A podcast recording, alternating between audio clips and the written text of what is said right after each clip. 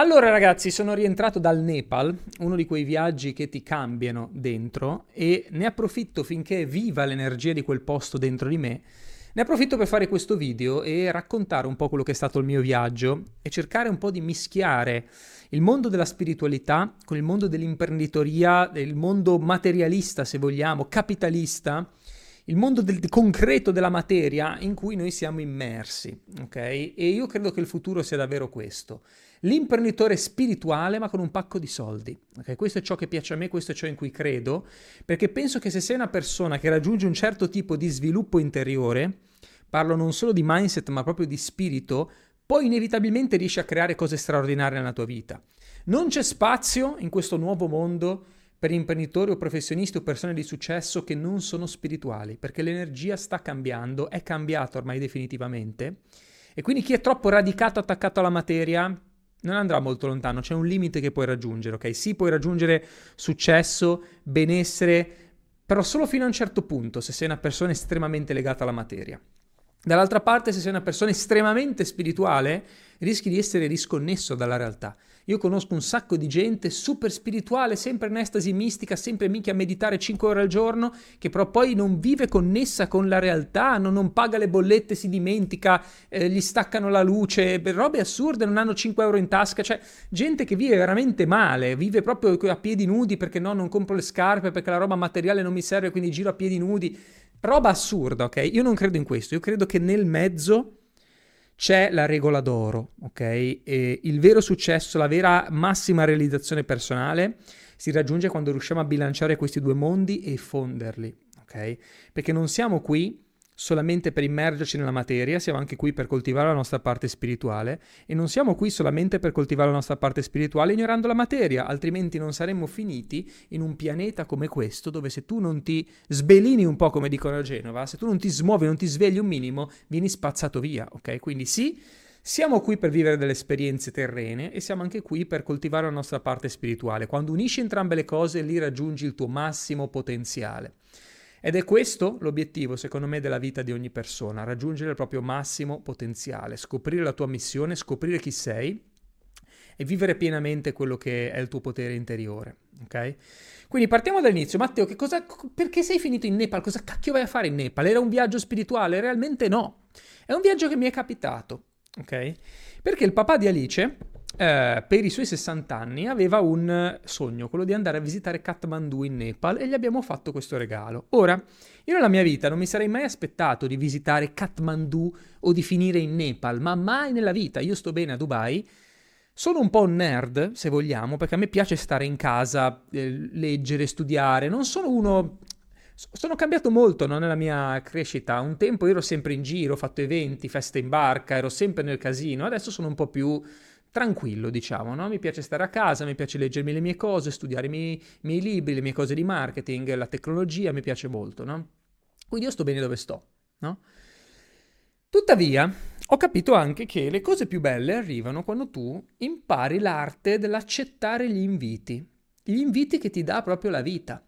Quindi quando è uscita questa idea, ma regaliamo al papà di Alice il viaggio a Kathmandu e ci andiamo anche noi, io ho detto, ma sai una cosa? Sì, No? Perché quando ti arrivano, non so se sei, se sei come me questo lo capisci molto bene, magari sei uno scazzato o una scazzata, non c'hai voglia di uscire, poi arriva quella persona che insiste un minimo, tu dici va bene dai, andiamo, usciamo stasera, ti passi una delle serate più belle della tua vita.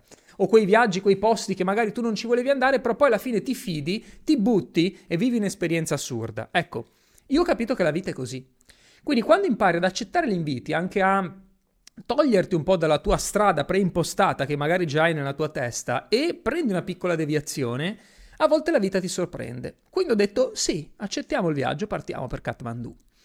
Ed è stata un'esperienza mistica perché Kathmandu è un posto incredibile, vicino al Tibet, veramente pochi chilometri dal Tibet e ha un'influenza anche di tutto il mondo dell'India, del buddismo e quindi la cosa incredibile è che le persone vivono una spiritualità davvero forte. Adesso ti mostro qualcosa della città, puoi vedere qualche immagine o qualche foto adesso. La cosa che mi ha colpito di Kathmandu è vedere ovunque, ma letteralmente dietro ad ogni angolo, templi, eh, punti di ritrovo anche per, di preghiere con piccole statue o mm, eh, piccoli templi proprio, letteralmente on- in ogni angolo della città. E poi ci sono ovviamente i gigatempli, che la cosa bella è che sono sia induisti che buddisti, a volte anche uno di fianco all'altro. È una cosa incredibile questa, a volte li vedi pregare insieme. A Kathmandu c'è una maggioranza induista, ma c'è comunque una forte eh, popolazione che segue il buddismo, poi qualche cattolico e anche qualche musulmano. Principalmente però sono induisti e poi buddisti. E la cosa bella è che li vedi pregare assieme, a volte pregano anche le stesse divinità, c'è una roba assurda. Gli induisti credono in tre dei principalmente, poi ci sono tutte le loro mogli, le reincarnazioni degli dei e i loro messaggeri, quindi hanno tantissime divinità, ma principalmente sono Brahma, eh, Vishnu e Shiva, sono i tre dei principali dell'induismo e quindi vedi in giro per la città templi da tutte le parti che venerano non solo loro, non solo i tre dei principali, ma anche le varie incarnazioni e i loro messaggeri e le loro mogli. Ok? E eh, entriamo un po' nel vivo delle cose che mi hanno colpito di più. Partiamo da, vabbè sì, voglio essere macabro, il rituale delle cremazioni ok? Perché girando per la città siamo capitati anche nel luogo principale di Kathmandu dove avvengono queste cremazioni e puoi vederlo nel video, ti sto mostrando le immagini. Mi ha colpito parecchio il fatto che, ehm... anzitutto, io non, non, ho trovato una brutta energia visitando quel posto, sai, perché comunque vederti bruciare delle persone davanti a te è abbastanza hardcore, cioè non, non è una roba che ho mai visto io, no? Però il clima che c'era non era assolutamente triste. Abbiamo anche visto una scena di una persona che era appena morta, l'hanno portata direttamente a cremare, letteralmente davanti ai miei occhi. Non ho fatto il video di quello perché mm, cioè, c'era qualche turista che lo faceva, non mi sembrava bello fare un video in quei momenti, no? Però la cosa che mi ha colpito è che le persone erano molto molto tranquille, molto serene, perché nel momento in cui tu um, muori, vieni riportato immediatamente alla natura, cioè tutti i tuoi atomi, tutte le tue molecole rientrano poi nel mondo, no? E in questo loro credono comunque nelle varie reincarnazioni, le persone vivono varie vite attraverso varie forme di energia. E un po' anche io credo in questo, quindi mi ha colpito vedere il fatto che non c'erano persone che piangevano, no? Le persone venivano bruciate, poi le loro ceneri versate nel fiume e poi ritornavano liberamente nel mondo. Un rituale forte, ma se ci penso, preferisco quello che i funerali cattolici, quello che siamo abituati noi nel mondo cristiano, cioè vedere la bara, cioè una roba che a me mi dà un fastidio incredibile, no? O tutto il rituale, comunque le chiese durante le chiese in generale, io sono anche un po' anticlericale, eh? le chiese sono proprio cupe, cioè la nostra è una religione triste, è triste, ok? Ci sono sempre le immagini di Gesù, io non ho mai visto una foto di Gesù che sorride, trovamela, per me non esiste. Non ho mai visto una foto di Gesù che sorride, no? È tutto cupo, tetro, perché noi comunque abbiamo una religione che è basata sul senso di colpa. Tu di base sei un peccatore, ok? E quindi quando muore deve essere tutto triste, brutto, perché comunque tu hai peccato e ne... anche se comunque cavolo vai in paradiso magari, no, però deve essere tutto triste, tutto brutto, no? Io odio le bare, odio i cimiteri, cioè, mi fa schifo, ok?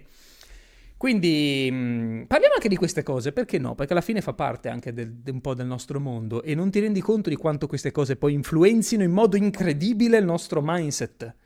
Perché noi di base cresciamo in una società dove il senso di colpa è la base della tua vita, devi sempre sentirti una merda per aver fatto qualsiasi cosa e la religione su questo c'entra molto, no? Quindi um, lì no, perché li vedevo tutti veramente sereni ok? Quindi non ho mai percepito un clima pesante, neanche in quelle situazioni. Quindi questo mi ha colpito molto. E poi la serenità con cui vivono queste persone. Kathmandu, ragazzi, è il più grande puttanaio che io abbia mai visto. Ok? E io ne ho girati di posti, perché ho girato veramente Thailandia, Malesia, eh, Indonesia, sono stato in Sud America, ne ho visti di posti wewi, ok? E per wewi intendo de- delirio, ghetto, assurdo. Ma ragazzi, il mercato di Kathmandu non sono stato in Marocco, forse in Marocco ci sono dei mercati simili, ma secondo me solo in India ci può essere un bordello superiore a quello che ho visto, ma le, st- le, strisce pedonali non esistono, quindi il pedone cammina nelle strade dove passano anche i motorini, le macchine, i buoi, eh, polli in giro ovunque, tacchini che corrono, eh, cani, randaggi dappertutto. Eh, una roba assurda, cioè tu camminavi per strada e ti passava la scimmia, poi ti passava il cavallo, poi ti passava uno con una moto, poi ti passava uno con un trattore in un vicolo stretto così che non so neanche come ci passava, cioè una roba assurda, il degenero più totale, no? E queste persone, nonostante il caos, vivono con una serenità incredibile, cioè io le stimo troppo. Ovunque andavi tutti ti facevano namaste, che namaste poi è una parola bellissima, no? Che significa vedo Dio in te Bello. E poi li vedi con questi occhi che hanno una dolcezza incredibile. Persone super disponibili, ovunque andavamo ci salutavano tutti, ci davano tutti il benvenuto, ci hanno accolti nei negozi. Una roba incredibile, no? Queste persone vivono veramente bene, perché la spiritualità lì fa parte proprio della vita. Poi ti parlo anche del lato negativo di questo, però voglio apprezzare prima quello positivo che realmente mi ha fatto sentire benvenuto in Nepal ovunque sono stato. Ci sono poi le loro mitologie, chiamiamola così, mica tanto però mitologie, perché credono anche nelle reincarnazioni degli dei. E c'è un culto popolare, che poi in realtà è anche religioso, che è quello della Kumari. Potete andarlo a cercare su internet, vi faccio vedere anche una foto della Kumari. La Kumari è la dea bambina. In molti mi avete chiesto, no Matteo, cosa... perché hai fatto la foto alla dea bambina? Perché l'ho conosciuta, siamo andati proprio a casa sua e il culto della Kumari, diciamo che... Um, beh, io vi racconto com'è, poi decidete voi se è giusto o sbagliato. Um, il culto della Kumari dice essenzialmente, beh, innanzitutto viene da, da un racconto mitologico.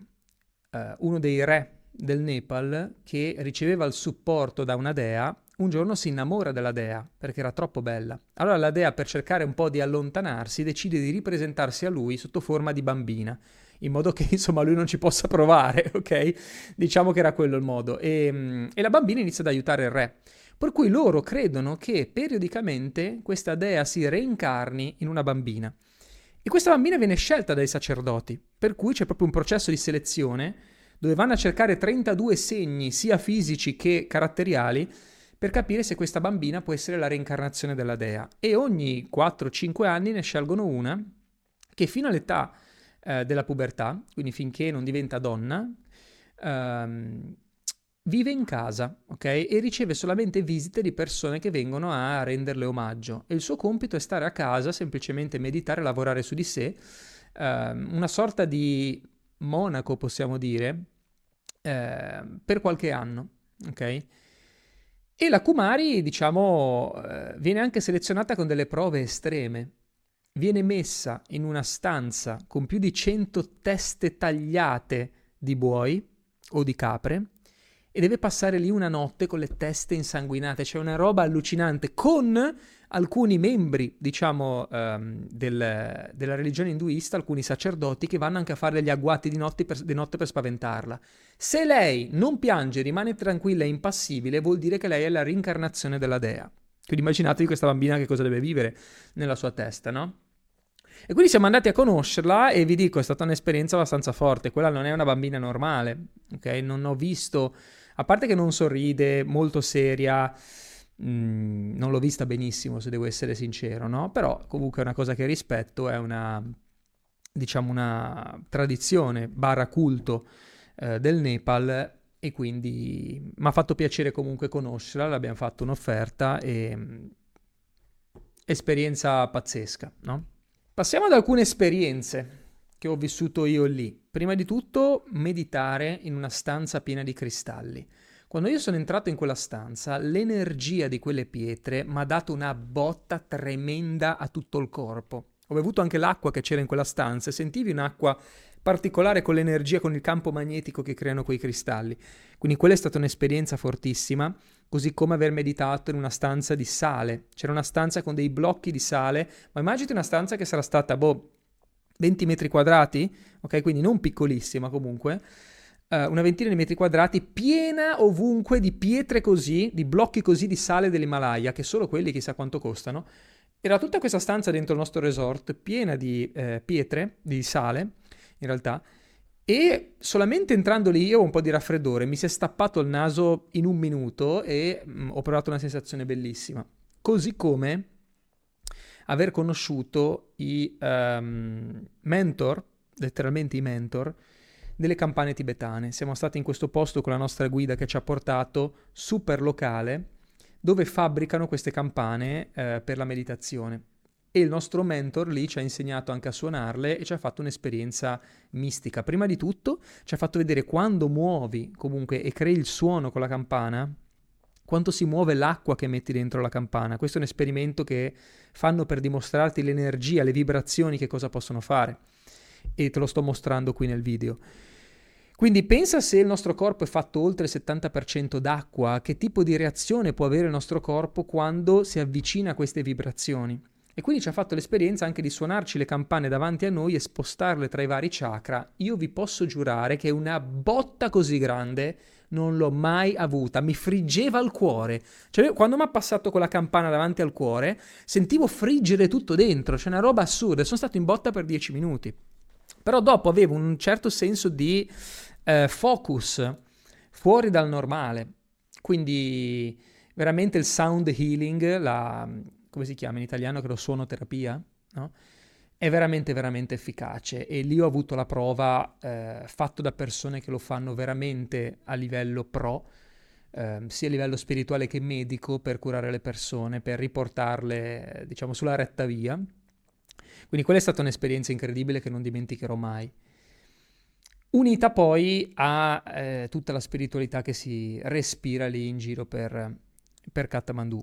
Vorrei però fare qualche considerazione per fondere quello che è il nostro stile di vita più occidentale, più orientato a rincorrere, all'andare veloce, rincorrere la materia, rincorrere gli oggetti, avere non una macchina ma due, tre, quattro, cinque macchine magari, avere non una casa ma due, tre, quattro, cinque case, avere non due paia di scarpe ma 500 paia di scarpe, 500 magliette, avere di più, di più, di più, di più.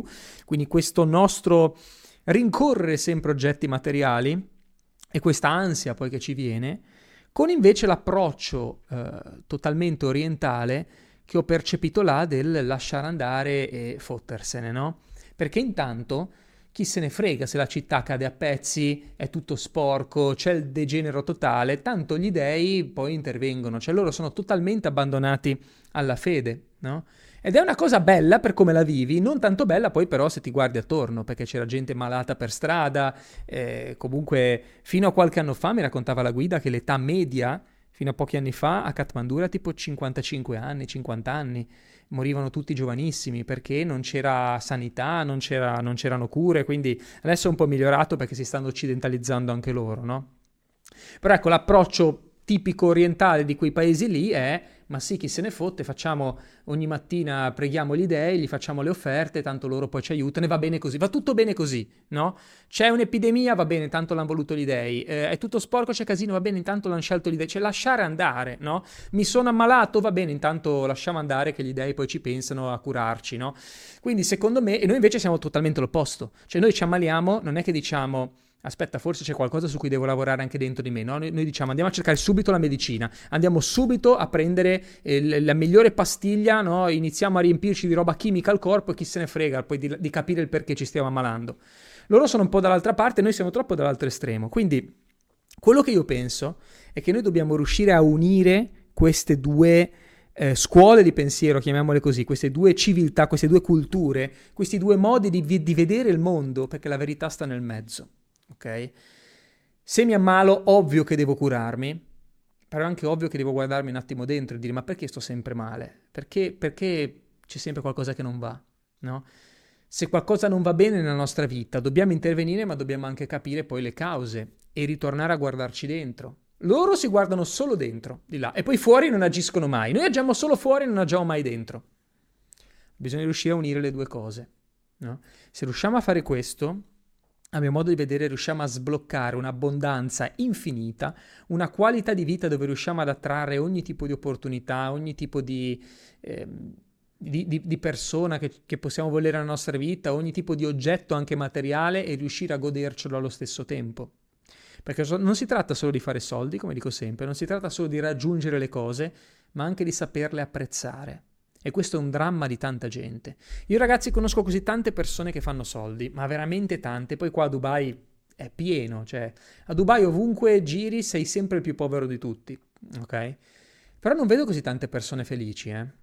Non vedo così tante persone felici. Allora noi poi diciamo no, eh, i soldi non ti danno la felicità. Sbagliato è che non li sai apprezzare. E che se tu non, se non sai apprezzare le piccole cose, non sai neanche apprezzare poi le cose grandi, le cose belle. Bisogna imparare ad apprezzare le cose e allo stesso tempo volerle raggiungere e andarsene a prendere. È lì che crei una super vita. E spesso ne parliamo, no? Quando parliamo dei cinque sigilli, tutti e cinque sono importanti. Se non hai mai visto, eh, diciamo, i miei video sui cinque sigilli, li trovi tutti sul mio canale YouTube, ok? Queste sono un po' le mie considerazioni da questo viaggio mistico in Nepal, le cose che mi hanno colpito di più e i miei ragionamenti poi.